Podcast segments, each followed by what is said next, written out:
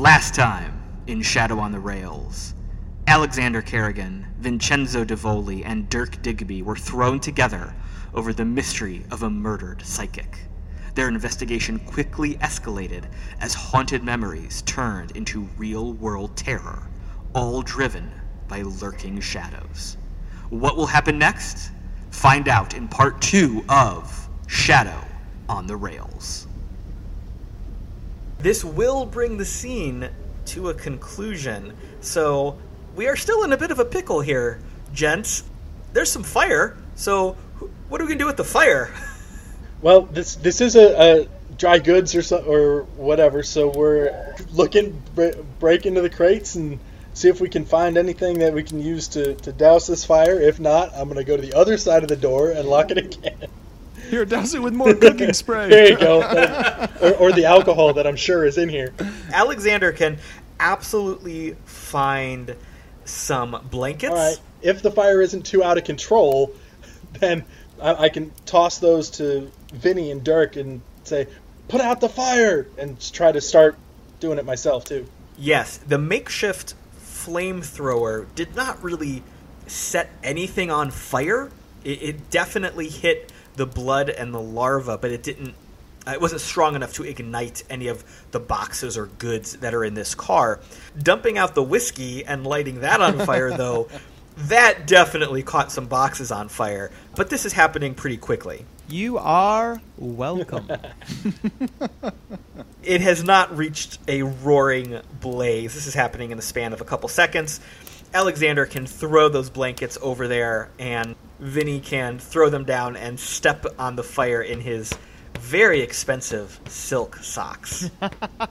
There's definitely some smoke in the room at this point, however, since the roof hatch is open and you guys are barreling down the tracks, there's enough of a cross breeze to pull that smoke out of the room.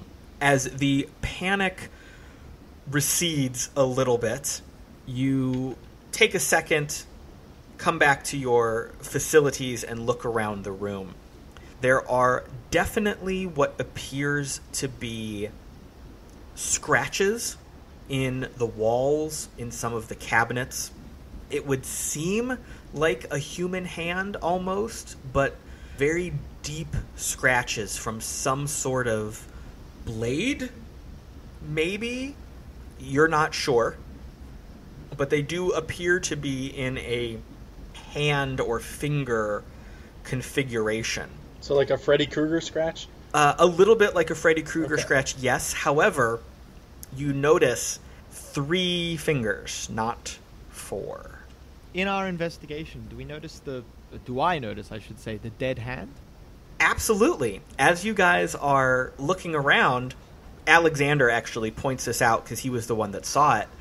Behind some boxes, there is a body, and it is Tracy.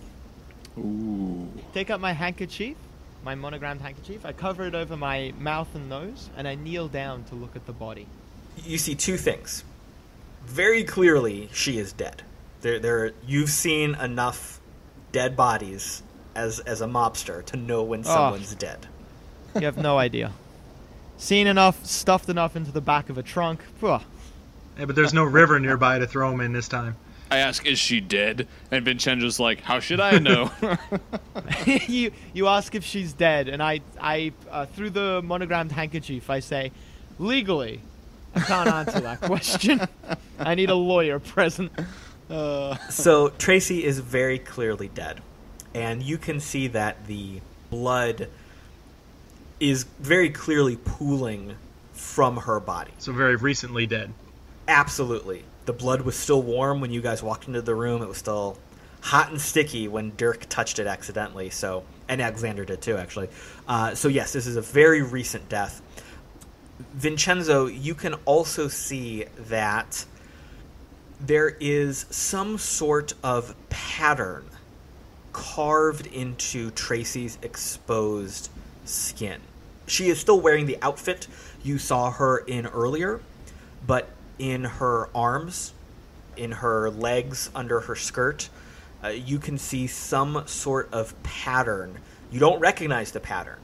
It's very strange, it's somehow simultaneously swirling and angular. It's very weird. It doesn't look like any language you've ever seen. It doesn't look like any symbol you've ever seen. But her exposed flesh is covered in this strange carving.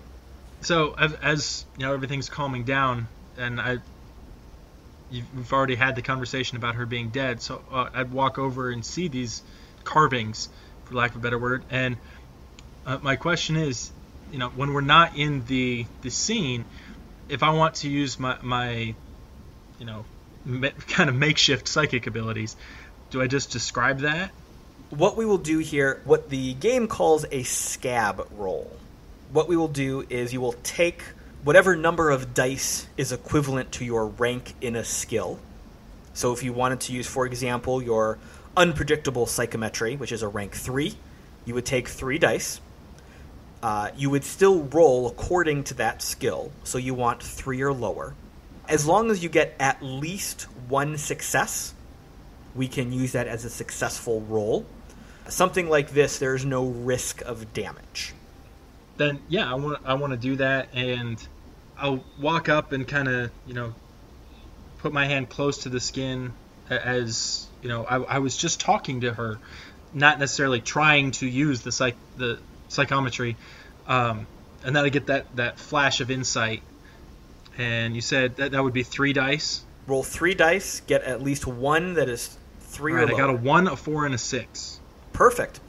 So uh, as you reach out, not intending for any sort of psychic connection, just kind of reaching out in shock, like you described, you have a flash, and you see the car you are in, but you three are not there.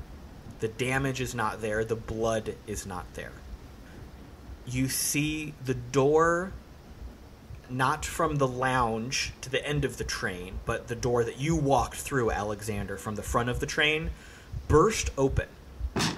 And you see a dark figure pulling Tracy into this car.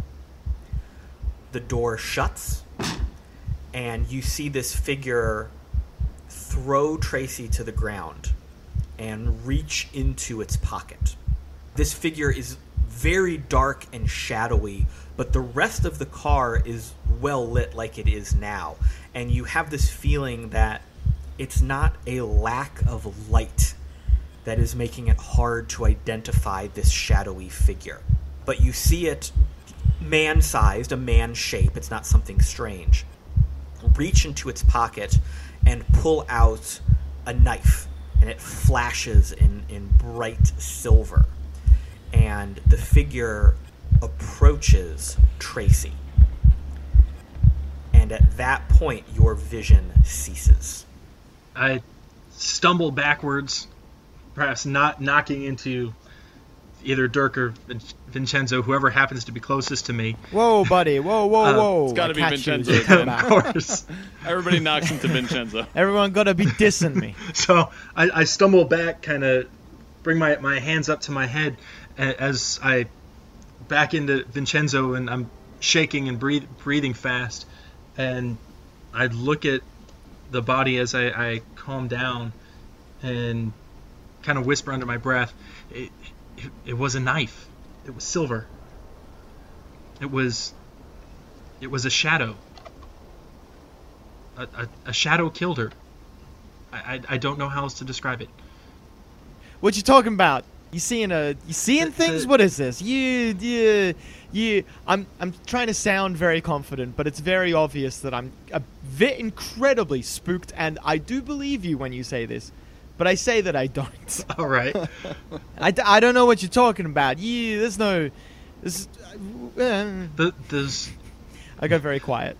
I don't know, but the these I get these flashes sometimes, and you know, so, sometimes it, it's something that has happened, sometimes it's something that's going to happen, but I, I can never control what, what I see.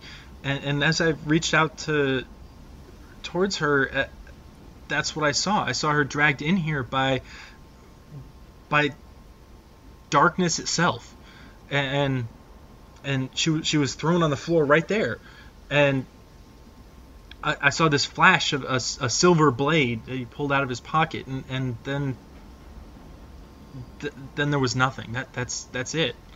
Dirk has at this point been like constantly like rubbing his the palm of his hand where he saw the larva go in and like as Alexander started talking he started like just staring at him uh, his face just completely blank part of his mustache burnt off from the fire that Vincenzo started uh, but when he finishes he gets up from sitting on the crate that he was on and he rushes at Alexander and like knocks him back into the wall and like is grabbing him by his collar and he's just like enough!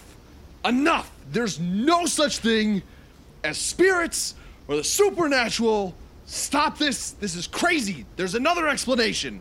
As he slams me into the wall just dead calm uh, uh look right right right back in the eyes and say there there are darker things than what you see.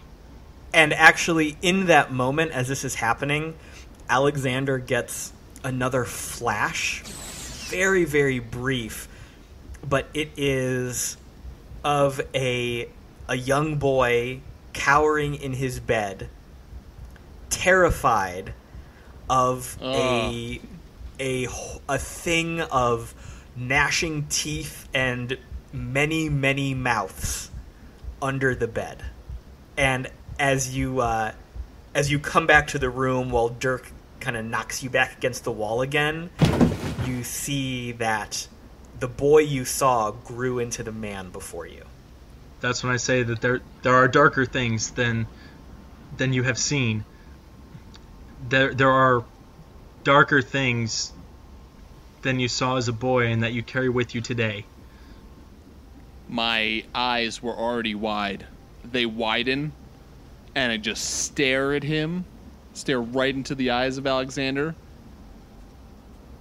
and then I punch him as hard as I can in the face.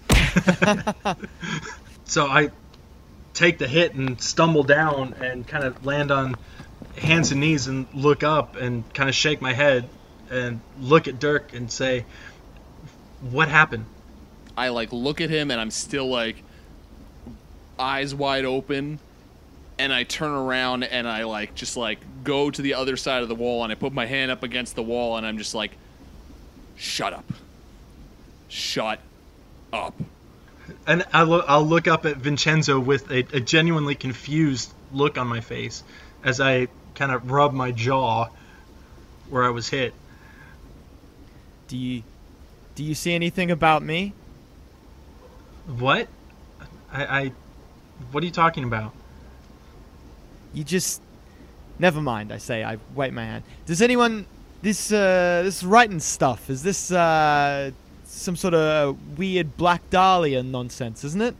I've seen this stuff. Well, not seen this stuff, but I heard about this stuff before. I used to work as a courier for the Chicago Post. They'd uh, they'd write about this sort of stuff. Any, either of you ever heard about this nonsense? It's Black Dahlia. That's what I reckon this is. I say, pointing at the the body. I reckon it's just some wacko nut job. That's all it is. We gotta. We just got to deal with the wacko nut job. That's it, all it something much more than that. I, I, can't can't explain how I know, but it, it's there. It, it, it's not normal. It's well beyond. And as you guys are are speaking here, the door that Alexander had walked through, you see it buck against its hinges as if someone is trying to open it, not expecting it to be locked. So it's just pushed up against it, and you hear kind of a thud. And then you see the handle shake a couple times. You hear a grumbling and a rattle of keys and a moment later the door opens and the conductor is standing there. He strides into the room with an air of authority and anger that a door on his train was locked, and then he sees you three. He immediately thinks you just got into a fight because Alexander is kind of lying on the ground with a bloody nose. Then he sees the burn marks on the goods on his train, and you see him like take a breath in to get ready to yell because he's upset. And then he sees the dead body and the blood, and that breath just leaves him instantly, and he falls back against the door, breathing hard. You uh never seen a body before? I say. It's okay. It happens. Well, happens to all of us. So uh, what are we gonna do about this? I say. and he's just what what on what on earth is what what is happening on my train what are- are you three involved in this what what is going on he's trying to regain his authority but he's just so completely shocked by what he's seen I'm gonna rush at him and I'm gonna grab him by the collar. Seems to be a trend with you. Yeah. I'm gonna get right up in his face and I'm just gonna say, Stop the train right now. Stop the train right now. And as uh, I'm looking into his eyes, perhaps uh, he sees a little squirm of something in my eyeball for a brief second. And I'll, I'll stand up while, that, while that's going on, kind of pull my composure together and say and call out. If he stops the train, whoever did this can leave and escape and get away with it. I turn around and I'm just like, I don't care about that. You don't care about a woman who's lying dead here? You don't care about a murder that happened just in front of your eyes? You don't care about what we just saw? Whoa, whoa, whoa! I say, stand, stepping in between the two of them. I don't want another fight. So I put a hand up uh, towards each of them, and I say, "Look, we don't know exactly what happened here. We don't know if this woman was murdered or if she just f- fell or something." I say, "Fell?" so, well, like, you know what I mean, right? It, No, I don't know It- what you mean. It could have been a lot of things. All right, we let's let's not Like rule silver out bladed knife. anything. look, look, the Alexander, the gumshoe over here, he's he's not wrong. If we stopped the train, whoever did this, they could escape. They could get off, run off into the the scrub land and the brush or wherever we are. We need to keep the train moving if we want to solve this thing. Although that being said, no wait, I do want to solve this thing. I'm interested now, and I don't want to ride on a train with a murderer. Another murderer. Look, like I said, without my lawyer present, I don't want to comment on any ongoing ongoing court cases. All I know is I I'm not allowed to leave All the I know country. is I thought this train was headed for Canada. Maybe after I see my mother with pneumonia, I am catching the next boat towards Africa. Or South America. South America, I think. So the conductor is still in shock. He's turning his head rapidly between all three of you, trying to understand what's going on. He- clearly understands that you guys know something more than he does, and that's not something he enjoys. Wait, wait, wait! Hold on, hold on. I, there, there was a murder on the train. You, you, I, I, I see this unfortunate woman here, but what's going on? Do, do we do we know what's happened? Is it not obvious, huh? I, I'm sorry. I, I have no idea what's happening. This whole situation is is is very strange. Did, did you see what happened? Did you see this? Uh, you you you and he points at Alexander. You said something about a knife. Did you see someone stab her? I, I- it takes me a second to uh, calm myself down to a low simmer after uh, yelling at Dirk. but after I take a deep breath, I, I look at him and say, "Look, I used to be part of the, the Chicago PD. When I come upon a murder scene, it was my job to see to see I, uh, What was going I, on? I shade, I shade my face. I did not know that. I, it, it was my job to pick out the details of a crime scene. If, if I say a knife is involved, a knife is involved. So when you say that you worked with Chicago PD, he kind of focuses on you and says, "Oh, okay. Uh, well, officer, uh, I, I'll default to your expertise here, sir. We are less than a day from Colorado. If I can stop in Colorado, and if we need the authorities, if we need law enforcement, I can wire ahead and, and have them waiting for us at the station. But I, I certainly cannot put any more members of my passengers and crew at risk. I, I they don't train me for this. I don't know what to do. No, but they they trained me for this. So let me handle this. Let us handle this. And Us? would you rather not find out? Would you rather keep seeing these things? Would you rather your dreams continue to haunt you?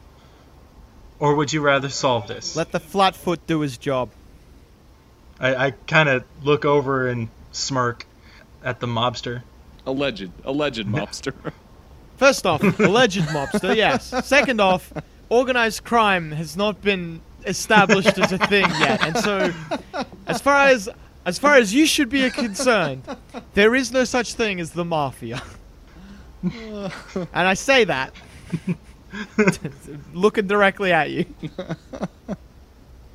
so the conductor uh, is getting to his feet. He's righting himself. He says, "All right, fine. If if you're experienced, if you're the expert, I I will cooperate with you.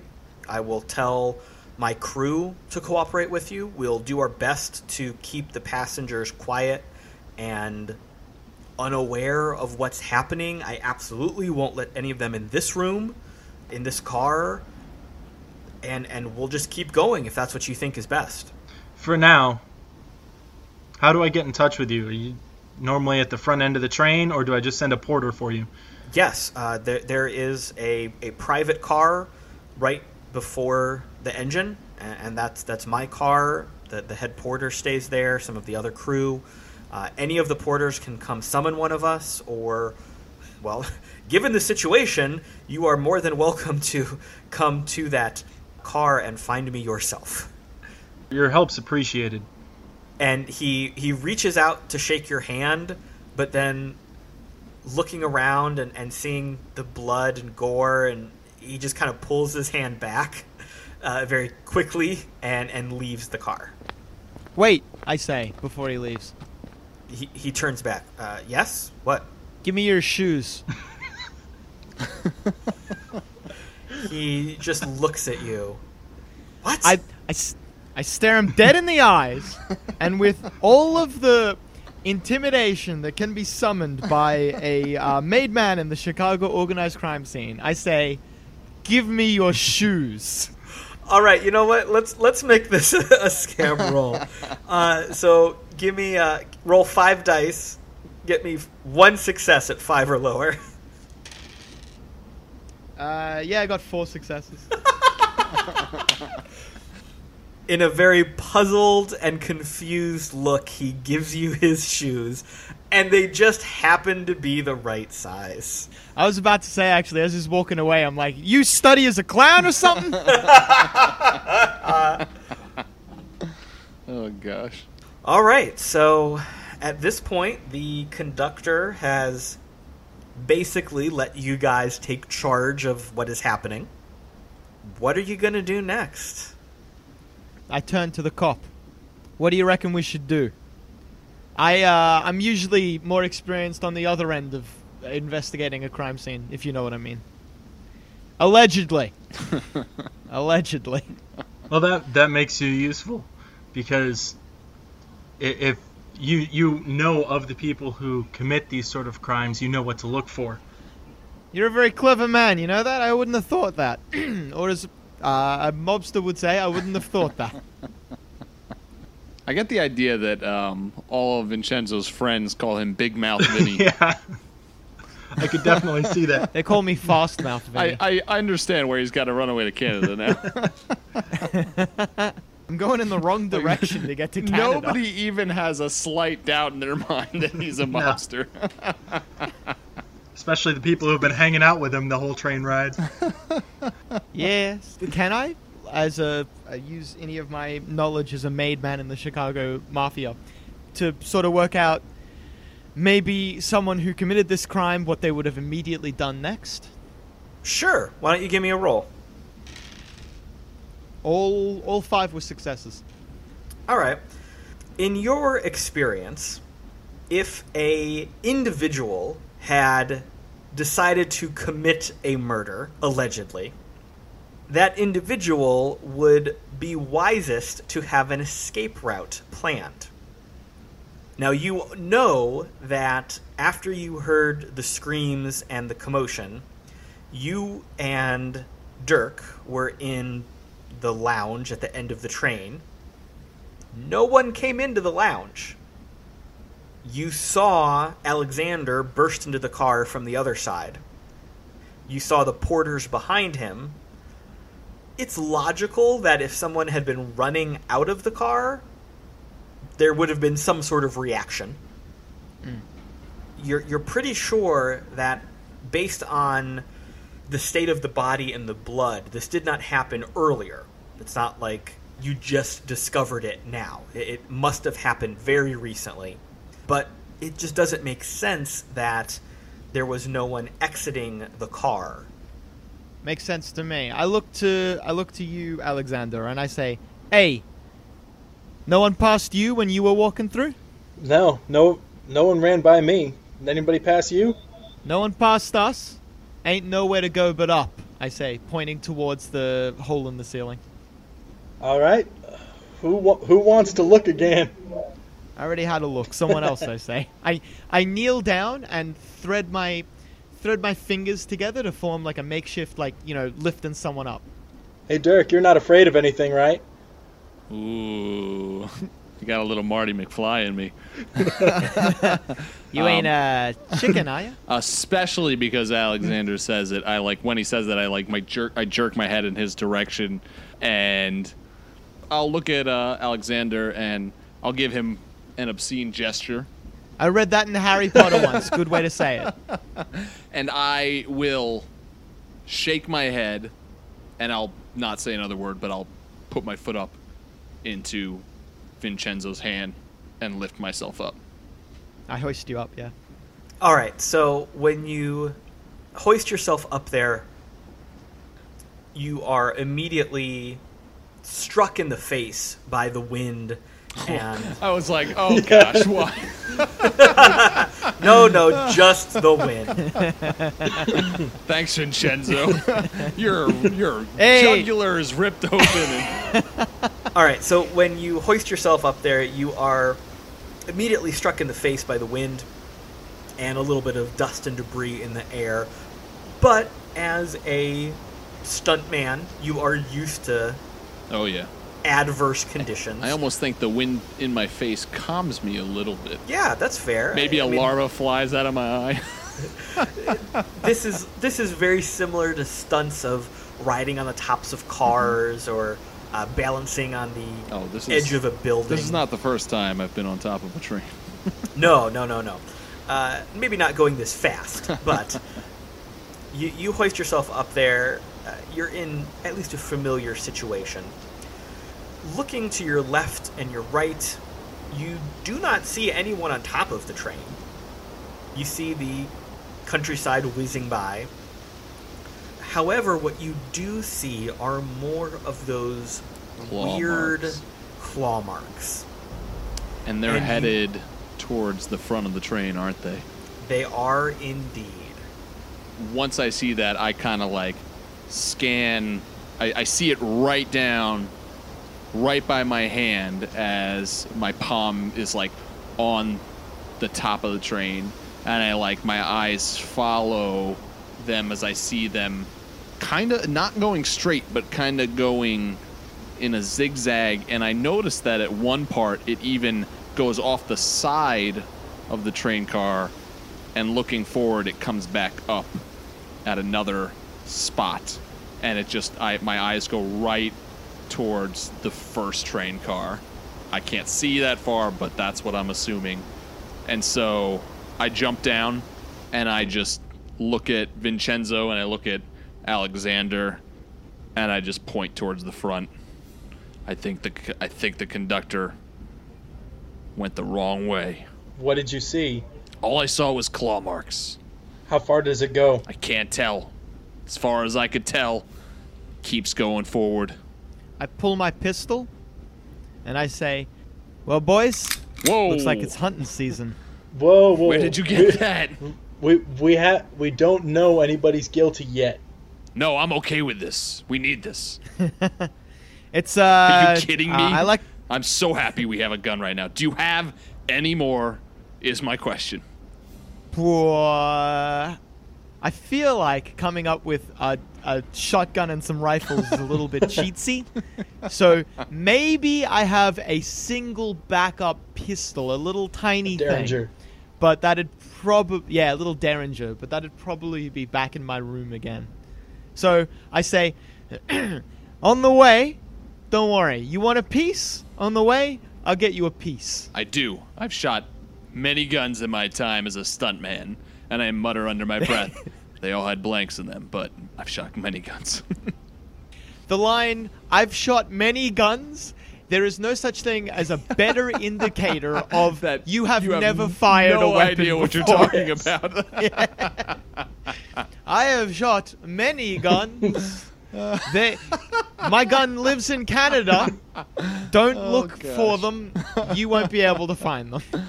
All right, so I really hope the cop gets the gun rather than me. I'm just saying. I'm gonna fight for that gun, but I hope the Me cop ends up with it. I'm I'm an ex-cop. Remember?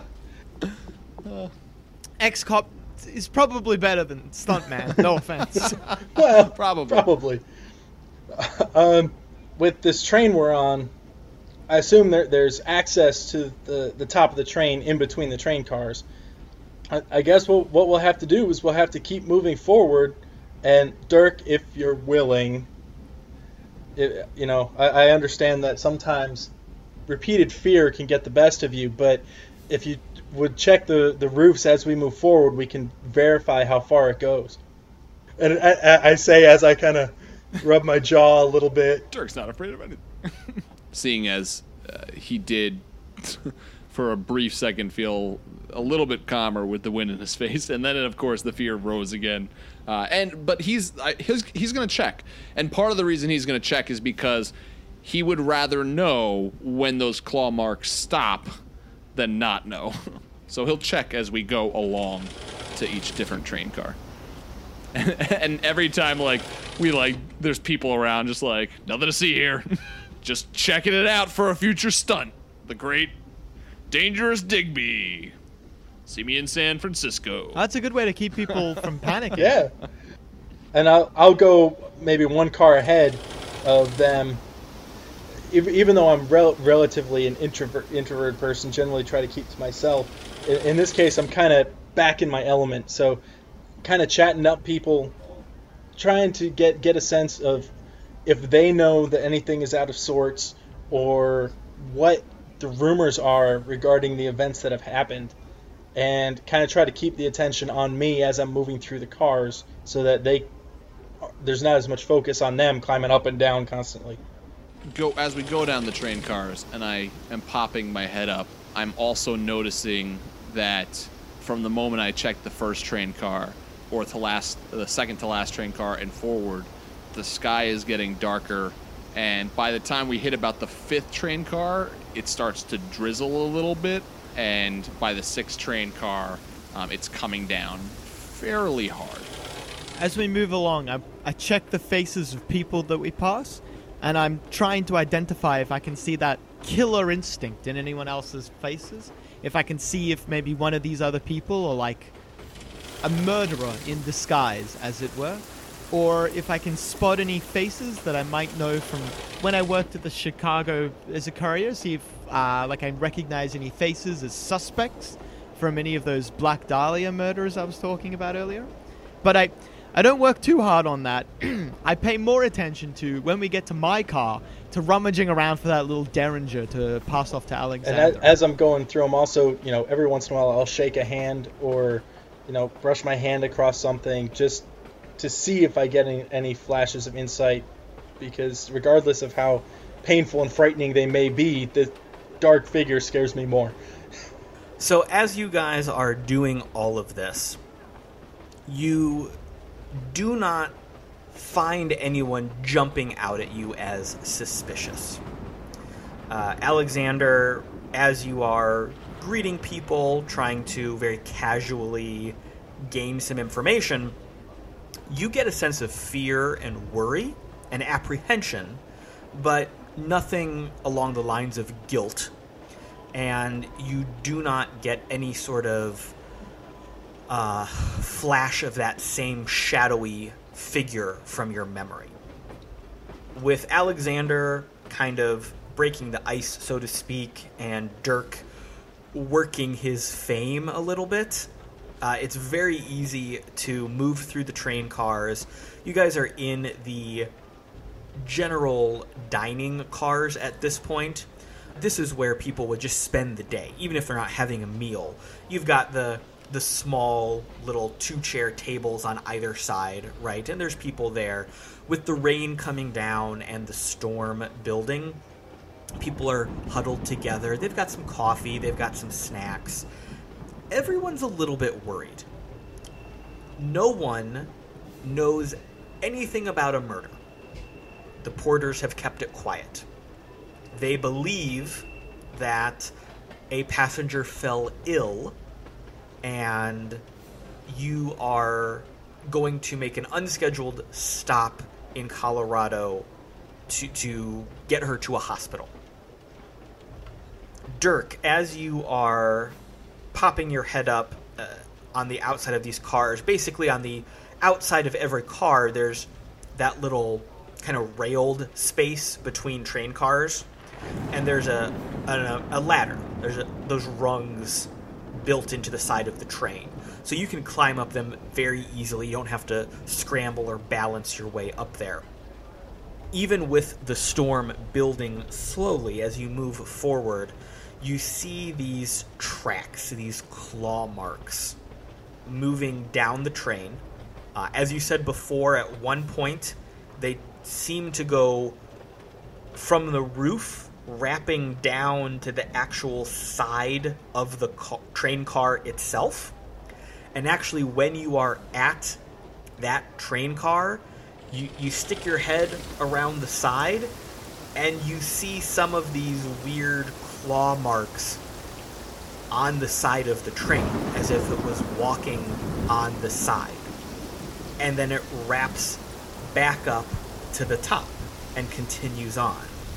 with the continuing moving along the train, when uh, Vincenzo goes and gets his other gun, Dirk is in the room right across from him, uh, and he's feeling more and more and more worried, and he needs uh, some medicine to calm him. So he's gonna go into his room, open up his suitcase, uh, and he's going to get a very nice bottle of scotch that was actually gifted to him from the mayor of Chicago after the show, Edward Joseph Kelly, and he is going to take a nice swig and then he's going to put it since he doesn't have a gun to put in the back of his jeans, he's going to put that bottle of scotch in the back of his jeans and he's to keep moving.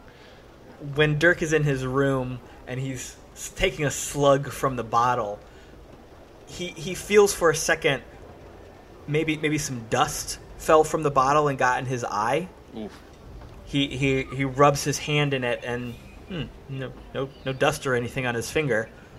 But but your eye keeps itching a little bit. That's oh, just annoying. So I, I rub I rub my eye and I take another swig and uh, this scotch feels very smooth. And as I leave the room, I have a little bit of a coughing fit right outside my door. Strong stuff. You all right? Yeah, I'm You fine. got that weird tickle in the back of your throat. Like uh, so uh, coughing doesn't make it go away. It's still still kind of tickling. When the Vincenzo, you get your gun, your other gun. I get the tiny little derringer, yeah, and I hand it off to you. Hey, she's a she's a small thing. Keep her safe, I say, with a bit of a smile. Um, and a wink. I, I look at the gun like it's some horrific thing, uh, and with this look of horror on my face, and af- after a second, I just blink a couple times and say, "I can't touch that." I walk over and I snatch it from his hands, and I'll be like, I have no problem with it. Give it to the guy drinking scotch. That's. hey, I've been. We, we've both been drinking Yeah. since this Yeah, morning. this so is the worst idea like- ever. come on. Could be worse, but not by much. I, I turn to you as I uh, as you grab the gun, and I say, "Hey, at least someone here is manning up." And I I s- stop dead in my tracks, just mid sentence, staring you right in your your left eye. For me, it's the right. And I say, uh, "You uh, you uh." What? you got a little um I, I look up and down the carriage w- trying to see if anyone else is watching us and then i say uh, uh, you gotta hold still i grab your head What and are I you doing? reach towards your eye What? you you got you got one of them in your uh, One of what? And I see you like pull it away. Um, yeah and I just like my mouth drops and I like hit the back of the wall. i, I squash it in Where my did that come from? And I look down at my hand. Oh gosh. Is there a doctor on this train? You still think it's not real? And I look at you and I punch you in the face. I'm not kidding. It seems to be a Pick recurring me, thing. here. everybody. Well, anyway, if uh, Alexander, if you uh, hey, if you don't want to, if you don't want a pistol, I got, I I got his some other stuff that aren't gun. At the risk uh, escalating this fight by arming you, is there is there something that I got like a I got a butterfly knife, I got a set of brass knuckles, maybe? I can take care of myself. And then I turn to uh, Sure, you can. Sure, you can. I turn to Dirk and say, "That's the last time you're gonna hit me." I just stare at you. And I say, that's up to you. And then I, I rub my jaw again and I just smirk as we I head towards the front of the car. Hey, hey, we're all friends here, huh? We're all friends. Except me and Alexander. He's a cop. We can't be friends. It's, it's- but other than that, we're all friends here. All right, Ex-cop. all right. It's always a good thing when a mobster calls you his friend. I've got my gun up, raised, as I walk along. So you guys are continuing to move towards the front of the train. With that scene happening a little bit in the past, you, when you get to basically the, the fourth or fifth car back from the engine, at this point the storm is, is has broken into a full rage. This is a full blown thunderstorm. The skies are dark. The rain is pelting down.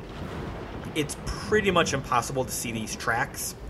But at the last time you saw them, you guess that they ended at probably the third or fourth car back from the engine. How many train cars are there again? If we're going from the front, uh, there, there's the engine, there's the conductor's private car, there are two cars that are dedicated to female passengers and their children if they are traveling alone with them, and then there's a dining car. So it's the dining car is where it, where it ended. Yes. Of course, it's hard to see exactly. Like we said, the, the storm is, is raging at this point. But it was definitely going that way, and it was hard to see if it went further past that. What do you, uh, what do you boys reckon we do, huh? Do we lock it off or something? Well, just because it came this far doesn't mean it already it didn't already go back. Okay, two things. Just for my sanity, please don't call it it, and please don't, please don't say that maybe it's hiding among us. Just for my sanity, I say. I'm just standing there pointing my gun at the door, not looking away. So we're just outside the dining car, is that right? That is correct. And there are not windows in these doors, or are there? Uh, no, there are definitely windows in the doors. So we can see in. Yes. I'll, I'll go ahead and grab the, the door handle, and not not getting any incredible sense of foreboding or anything. Open the door, making sure to stand in front of it so that uh, Dirk doesn't accidentally shoot anybody in his excitement. or nerves. And uh, when I look in, I see a what seems to be a fully functioning dining car. There's there's you know there are porters coming in and out with food. There's people eating.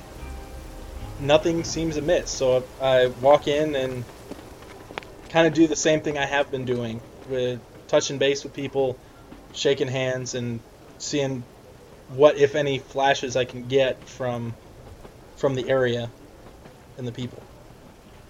As you move into the dining car, everything seems normal, just like the other cars you went through. However, as you get closer to the center of the car, the people you say hi to or greet briefly, you, you, you don't know how to describe it, but they seem very forced. You, you still get a sense of calm. I'm a little bit worried about the storm. I don't know what's going on because the porters seem to be acting up a little bit, but it all feels not real. Like a little a little too perfect, kind of. Yes, almost like their thoughts are a script. Hmm. I feel scared. I am worried. I wonder what's for dinner. And, and it's very different from the other people. Like as, as you've been going through the train, it feels real. It feels like an actual emotional reaction. And when you get through this part of this last car, or this last dining car rather, at this point it's becoming this this isn't the same. This isn't real. This isn't true. I'm gonna look up towards Dirk, who probably is still pointing the gun at me, and uh, kind of give give him one of those those looks like there's something going on right here, as I you know continue moving down the cars just so they won't think anything's amiss. I move into the car as well. I, I don't have my pistol out like Derek does. I just keep it hidden, sort of in my uh, under underneath my jacket. And as I move through, I look to my left and right, just slowly scanning all the faces. I don't have any extrasensory abilities, so I can't tell that. I don't get that feeling that they're in a script, but I do get a just a general sense of foreboding. Something is definitely not right, and I can feel that. and once again, briefly as I scan through, I see sitting at one of the tables uh, that that same German blood spattered soldier. He looks up at me, opens his mouth, and a little bit of blood drools out instead of anything else happening. I blink, and then it just becomes a normal dining passenger. But I'm startled by that moment. I back up and bump into someone else's table. About the same exact time, I follow in last. Kind of lower my gun a little because I don't want to just have it out in front of everybody uh, after Alexander gave me the look, but I'm not putting it away. No way, no how. And I step into the room very, very cautiously. I see Vincenzo kind of move back in a little bit of a startle, and then behind me, the door slams shut. And I whiz around, and I'm holding my gun out, pointed, and there's nothing there through the window. But in the reflection of the oh, window, Oh, gosh. You see that memory of that horrible, horrible, many mouthed thing. But it is gone in instants, like a flash of lightning. I give an audible, manly yell. Ah! And I, I as I like kind of stumble back, I'm gonna fall back onto the floor, and then I'm gonna start like, like huffing and puffing, trying to catch my breath, and then I just start coughing. And here's what's really weird uh, Dirk has just fallen onto his butt in the middle of the train. Uh, he, he's coughing very hard. Alexander and Vincenzo turn quickly to see this. No one else reacts. Hmm. And Alexander, you have this greater sense of whatever you were feeling before, kind of the fakeness of the people around you, that seems to be spreading. All right, I, I start mumbling a, a little bit, kind of under my breath, and say, "It's it's not real. It's not real." Dirk, Vincenzo, it, they- they're they're not here. And then I, I move over to to Dirk to try to help him to his feet. I get up and I'm like, "What are you talking about?" You're talking riddles, mate. I, I turn turn to the rest of the car and I yell at the top of my lungs, "Fire! Fire! Get out of the car!" Yeah, and, and nobody does anything, and I'm I'm staring, but I pull out my gun again, and I point it at some guy's head. I'm gonna shoot you! Nothing happens. Nothing at all. I press it to his temple, and it presses against something. I turn around, I'm like, sure feels real. And then I'm gonna look down at his arm, and I think I see something wriggling, like under his skin, and I take a step back. And as you guys are coming to terms with what you are seeing, ahead of you, towards the front of the train, you hear a noise. It's a noise unlike any you've ever heard before. It is something like the noise that water makes when it's swirling down a drain, but very deep and reverberating. And you know when you're watching water run down a sink, you, you hear it end and the pitch changes a little bit. You you get to that point where kind of instinctually in your head you say, okay, this is where this noise should end, and it doesn't. It keeps going on. It keeps building and reverberating. It sounds like an echo that just doesn't stop and is swirling away. And you look towards the front of the train, and there is a black opening in front of you. It is yawning, it is deep, it is darker black than the storm that is raging outside the train. What's very strange is that the train is still moving. You still have a sense of the train thrumming over the tracks beneath you. If you look out the window, you can still see trees and landscape moving by, but in front of you, seemingly inside the train, is this gaping black door that when you look through it, it's like you're looking into the night sky in the country and you can just see stars as far as the eye can reach. I fall down now and start crawling backwards away from it, muttering again like "Secret de Master Dark." Da-" You know, pr- that turned into some sort of spell at the end. But oh, great! We need this. We need a wizard. Right Vincenzo has the Necronomicon the whole time. you fools, it was me. Uh, but no, I'm praying in Italian again as I stumble backwards on my hands and knees. I let off a shot. I'm gonna shoot right into that darkness as I back up. Hold, hold, hold on. I, I'd just like to pause for Yeah. a moment. Can can we say, with all seriousness, that you just attacked the darkness? Yes, yes, we That's all, folks. Thanks, ladies and gents. Good night, everybody. We did it. We did Podcast it. over. Retire. It finally happened. You were waiting for it, and here we are. Should have said I bust the cap in the darkness. All right, so Dirk, as you fire the gun, you all hear the bang. You you see the muzzle flash, and then you see the bullet. You see it leaving the barrel of this derringer, moving towards the darkness in front of you, almost like leaving ripples in a pond when you skip a stone across the top of it. You see these ripples in the air in front of you. And then it stops. I drop. I drop the gun in total shock and awe, and I've just got my back up against the door that slammed shut, and then I realize that the door slammed shut, and I like lurch o- away from the door, and I'm looking back at the darkness.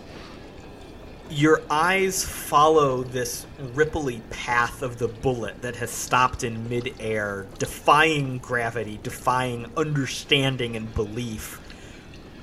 And you see that it has stopped in front of a shadowy figure. This figure is walking out of this gaping black maw towards you. And in its hand is a flash of silver. It, it's him. You think? I say. You think it's him? I, I take my my fedora off and put it on the table next to me, and then take the trench coat off and put it on the the bench, and then move so I'm standing between him and the other two, and then yell out to the, the figure and say, "Why did you kill her? What did she do?" The figure stands there for a moment. It starts to mirror the action you just took. It it's like it takes off a coat and you see a part of the shadow drop to the ground and then ooze out to join the rest of this expanding blackness. And the shape in front of you starts to stretch and grow. It is no longer average humanoid. The legs are long and spindly. They actually bend backwards at the knee uh, like a an animal leg, and they end in huge, long feet with not talons, but almost like toes, but they are much longer than any finger. Uh, its body withers and shrinks. It is still torso shaped, but again, longer, not muscular, almost cylindrical. Its arms stretch out. It they end in this strange three-fingered hand that you saw the prints of along the train, and the arms easily reach to the ground, their knuckles resting there. Uh, when it removed this coat, so to speak, erupting from its back, flexing and expanding as if sore from being hidden, huge bat like wings, easily 10 feet across, uh, flap and stretch and twitch. Its head is a human shaped head, but it is tall, it is faceless. There are horns twisting up from the forehead, and it cocks its head to the side. There are no eyes, there is no mouth, but it looks at you, and you can tell it is laughing. You hear in your mind a deep, reverberating voice, almost almost inhumanly loud, almost as if the thunder is speaking. She would have warned the rest, and that would have complicated things.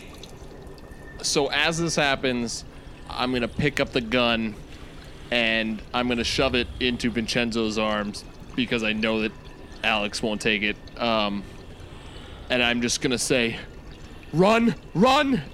And I'm gonna kick open the back door that closed on us. I'm gonna run to the next car. I'm gonna pull out my handkerchief and I'm gonna pull out the bottle of scotch. I shove it in the top of the scotch bottle. I look at Alex and I look at Vincenzo and I just say, "Keep running, keep running." And I turn and I run back into the room yelling and I throw this Molotov cocktail at the beast. And Vincenzo and Alexander see an explosion go off. Fire goes everywhere. And they're just staring. And all of a sudden, the smoke starts to become a little lighter, become a little less so that you can see through it and you can still see that Dirk's silhouette is standing there. And then the silhouettes of other people are standing there and a dark winged creature pushes past Dirk and you see that Dirk's face is half gone and there's maggots coming out of it. Alrighty, so let's bring this into our final scene. We are going to, to roll here for our, our final scene of conclusion. This is the climax. Th- This is big. So we are going to have a we're going to have a, a 20 success scene here to wrap up the story. At this point, Alexander and Vincenzo are further back in the train. Dirk has run forward. He threw this Molotov cocktail. The shadowy winged figure is still moving forward. Dirk is now, who knows, maybe part of this, maybe not. He is seemingly standing away from the rest of you, though. And there are other figures in the smoke. At this point, they have not yet moved. The threat of this scene will be two. Let's start with Alexander. I, I'm going to turn to Vincenzo and say, think of something. And then I, I, I too will, will run in. As I, I approach the creature, I leap and step off of a table and swing my back leg around to kick at its head. And of course, it ducks because it's better than me. but I land on, on uh, another table on the opposite side and dive and kind of roll down its back and roll along the ground and take off in a sprint to get to Dirk. And when, when I do, I grab him by the shoulders with both hands and basically yell in his face, You have to protect yourself! And maggots fall out of the, the face that's Ugh. half blown apart. The teeth can't hurt you if you don't let them. And I, I look at the ma- the maggots and kind of put my hand on his face, and you know the maggots shy away from me and kind of slough off a little bit. I say, I can help you, but you have to protect yourself. And then shove you just a little bit, just a push away from me, and then I turn back towards the creature as it's turning around, smiling in, in this seemingly pointless endeavor that that this man dares to go to undertake. We are going to call that 13 details. Well done. Because you are running into this nightmare, we are going to add in a sanity check. And because of your actions, we are going to add a secondary goal to this final scene. The secondary goal has 10 successes, and we will call this secondary goal Saving Dirk. All right.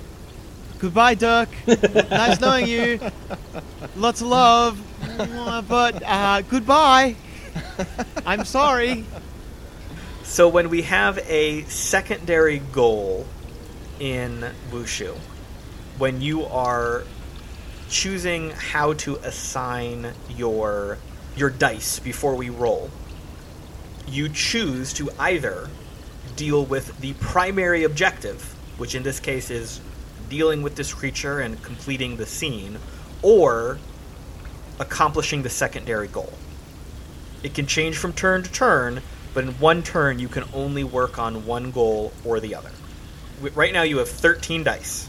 I'm going to work towards the secondary goal of saving Dirk, and I'm going to do three sanity dice, four Dutch dice, and I guess that leaves six gumshoe. Perfect. What skill are you going to use? Well, I'm going to use my uh, Master of Tang Soo Do, my hand-to-hand combat, so that'll be a, a four. Okay. So let's roll your six gumshoe dice first.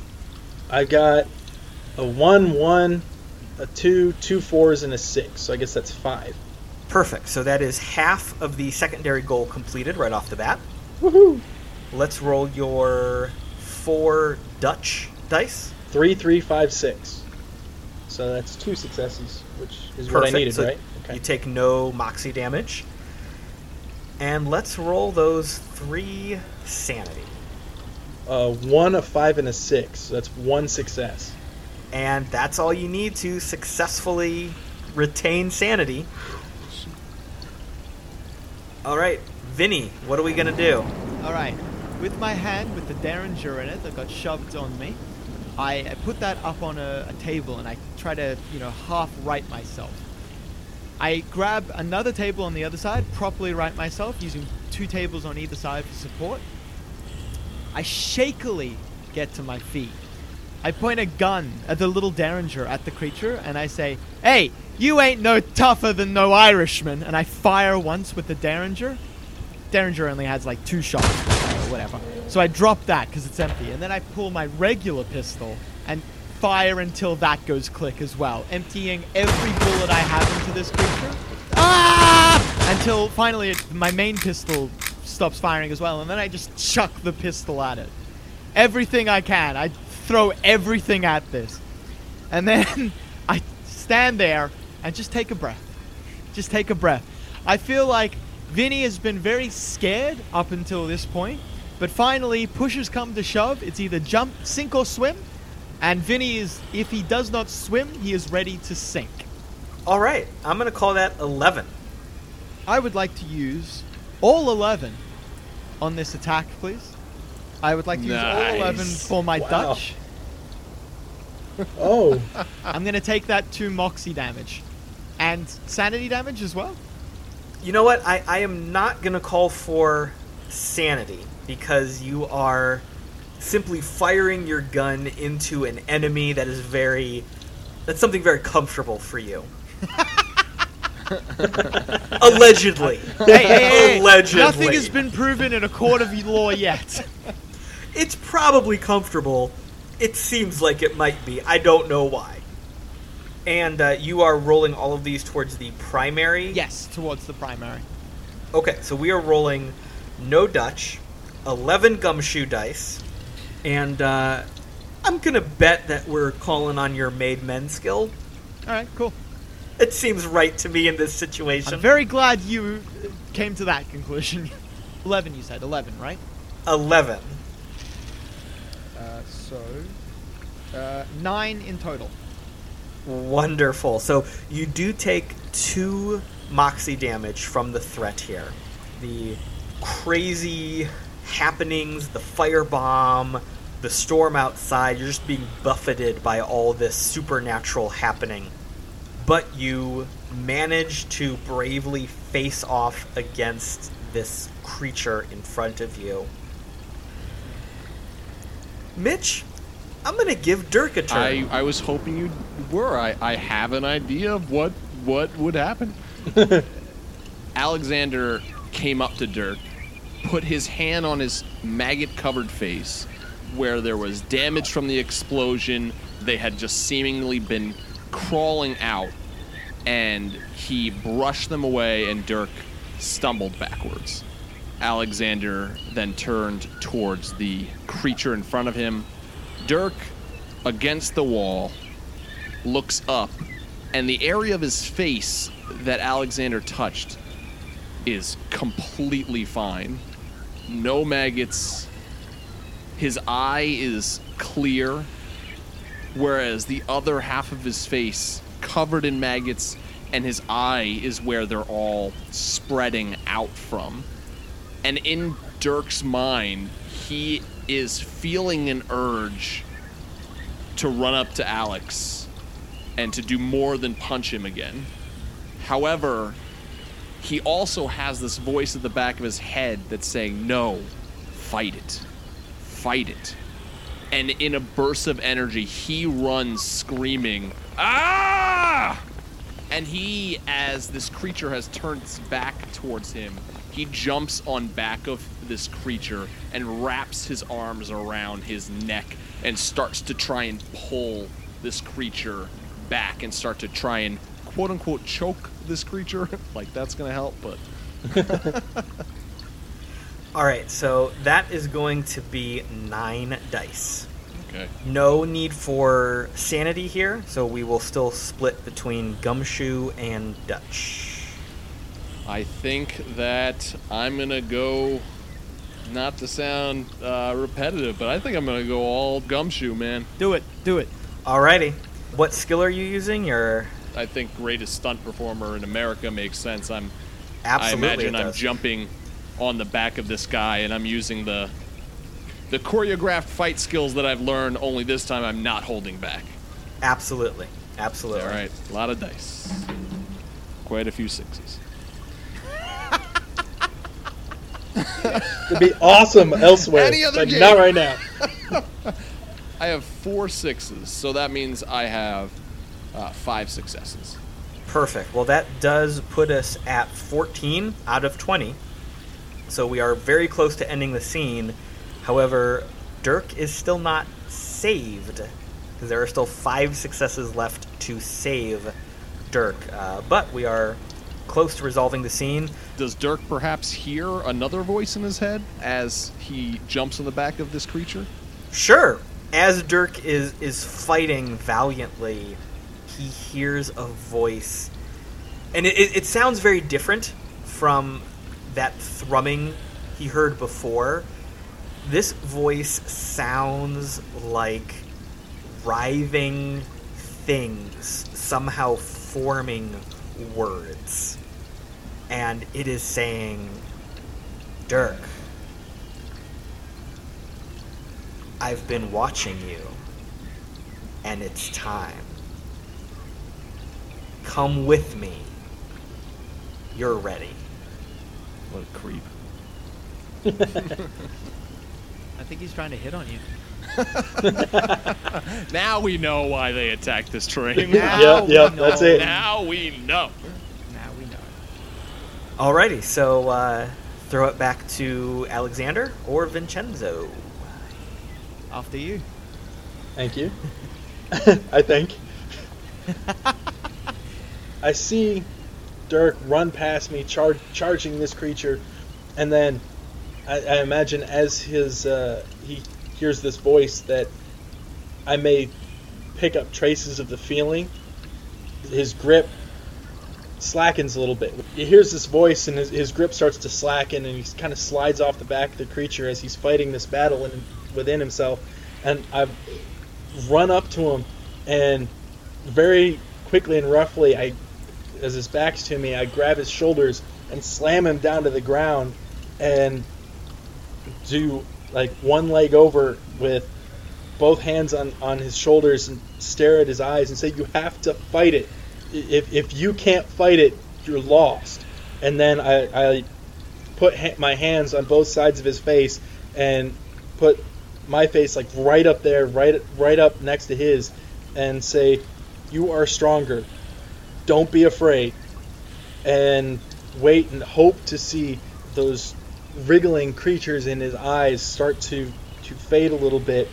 But but before I can really get a sense for how, how that's going, I can almost feel the creature coming up behind me. So I, I roll forward over Dirk and turn in a crouch, kind of standing over him as protectively as a human can be against this kind of thing. Alright, that's going to be 10 dice. All right. No sanity check on this one? No sanity. All right, I'm going to, since I pretty much put, put myself in, in danger to do this, I'm going to kind of follow the trend and do all 10 on Gumshoe, and I'm going to do, Do all it. 10 all 10 towards the secondary goal of saving Dirk. Wonderful. I, I think I can probably use my, my Master of Tang Soo Do again because of the maneuvers I was pulling in order to pull him back and, you know, get roll on, on top of him and then dodge the attack from the, the creature behind me. Yeah, I'll agree. And that means I need a four. I got eight successes. Wow! Three twos, Dang. two threes, and three Jeez. fours. Alrighty, so you do take two moxie damage from. At this point, the maggots exploding out of Dirk. All right.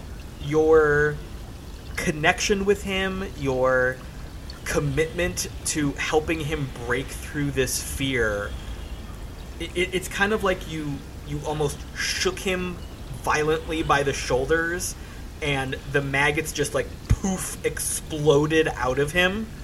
Can I then say that also I, my head reels back, and the maggots that fly out, but also then all of a sudden I let out this like yell, and from outside of my mouth swarms these flying creatures, and they all just fly out.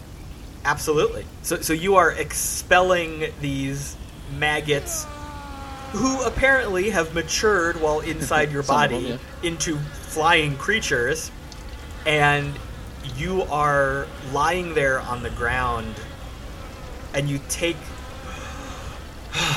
this clear breath, and you don't cough. You feel a deep sense of rightness inside of you for a moment. Alexander is standing over you. There is this horrible, creepy, massive winged thing still approaching you. Uh, there are six successes left to finish this scene.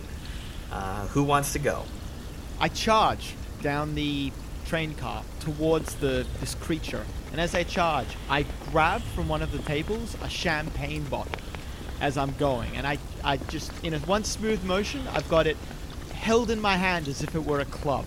And as I'm charging, the train car disappears around me, and instead I'm charging through at, night snow in a forest at a shadowy figure up out in front of me. And as I'm charging, the distance seems to be getting longer and longer, not shorter and shorter. But I keep running anyway. And then somewhere in the night sky, a flare gets set off, and the entire forest is bathed in illumination. And the shadowy figure materializes into that German soldier. But this time, instead of blood spackled, he just looks surprised and startled at me charging towards him. I swing with the bottle and it connects heavily against his cheek and smashes everywhere. But then suddenly I'm back in the train car and I've hit this giant shadowy figure with a champagne bottle. 16 dice. Nice. Adam. Uh, do I? Oh, sanity? Is that got something I got to worry about? No. No, I can't I can't justify giving you that penalty because it's too good. Okay, I am going to expend. Why 16 not? dice on All- Dutch.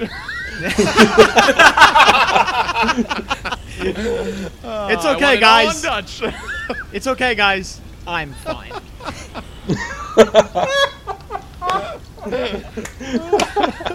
oh. No, no, no. All of it in gumshoe. So, oh, that's a lot of ones. Good on me. Woohoo! Nine in total. Hang on, still not done rolling though. oh man. Uh, yeah, thirteen successes in total. That almost ended the scene on its own right there. Uh, you also succeeded in the next scene. I also just find five hundred dollars on the ground. Who would have thunk? So you snap back into reality from this vision of the war.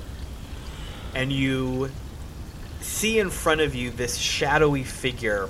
It is split down the middle. You drove this champagne bottle from its skull down to the base of its ribs. And it just splits to the sides and just withers as if you watched a flower withering in fast forward motion. As this thing is withering away, the shadows around you are sucking back into it, retracting almost. And this loud echoing thunder that had been reverberating is also lessening and lessening. And finally, you hear it as just the regular thunder of a thunderstorm. And the shadows, the darkness, this gate that was in front of you is sucking back, retracting into this shape that is continually shrinking smaller and smaller. As this is happening, Vincenzo, you you're standing there watching it. You're you're in awe. You don't understand. And suddenly you feel a presence next to you. And you look over and it's Tracy. And she's spectral. You can see through her. And she puts her hand on on your shoulder. You don't feel it, but you see it there. And she said, I knew it would be okay.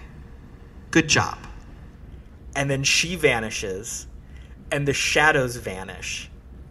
And the three of you are standing in the middle of the train. And all the passengers around you are seemingly asleep. Several times I make an attempt to say something, but nothing comes out. I just stand there dumbfounded. If we're in the same same position we were, kind of step over and offer Dirk a hand up. I uh, look up stunned. I grab onto Alexander's hand and let him help me to my feet. I have no words. I just stare at Alex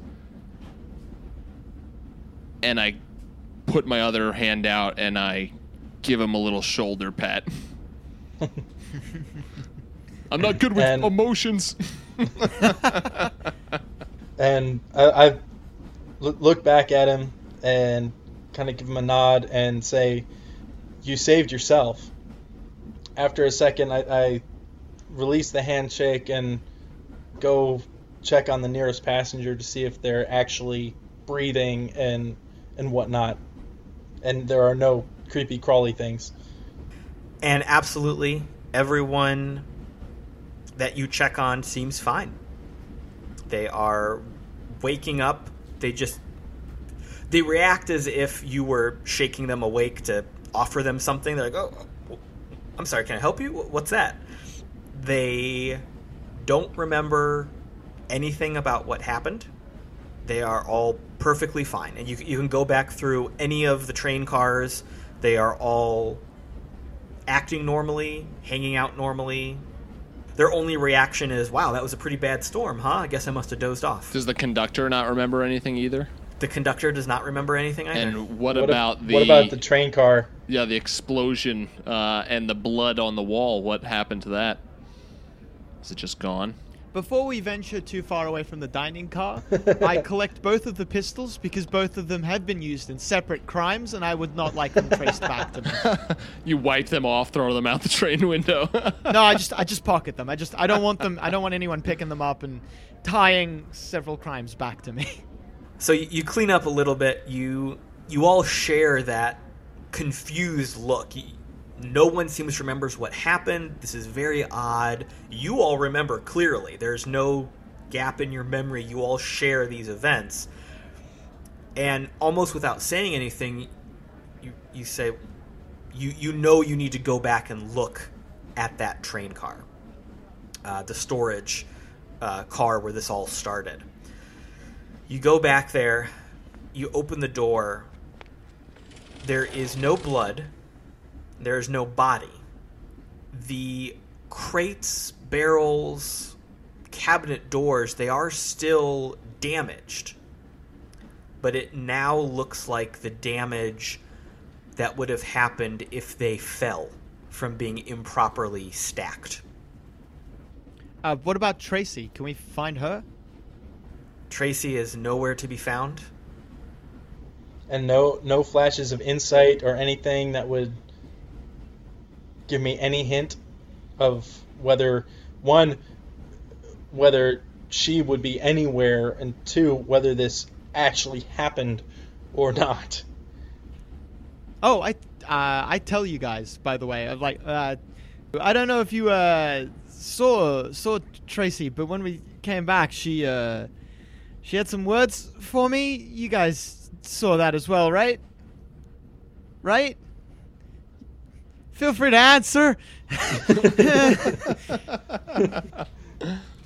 I, I've I felt her presence but I could not see her Good.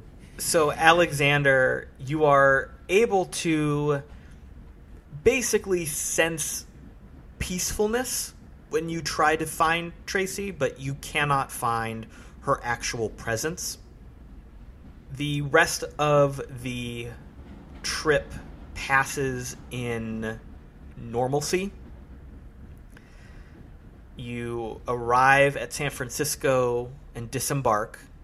The three of you stand there in shock, in awe. You don't understand what's happened. As you're getting your luggage and exiting the Challenger train, you look back and you see those footprints. Well, see you later. It was nice knowing you guys. And that's where we're going to call this game.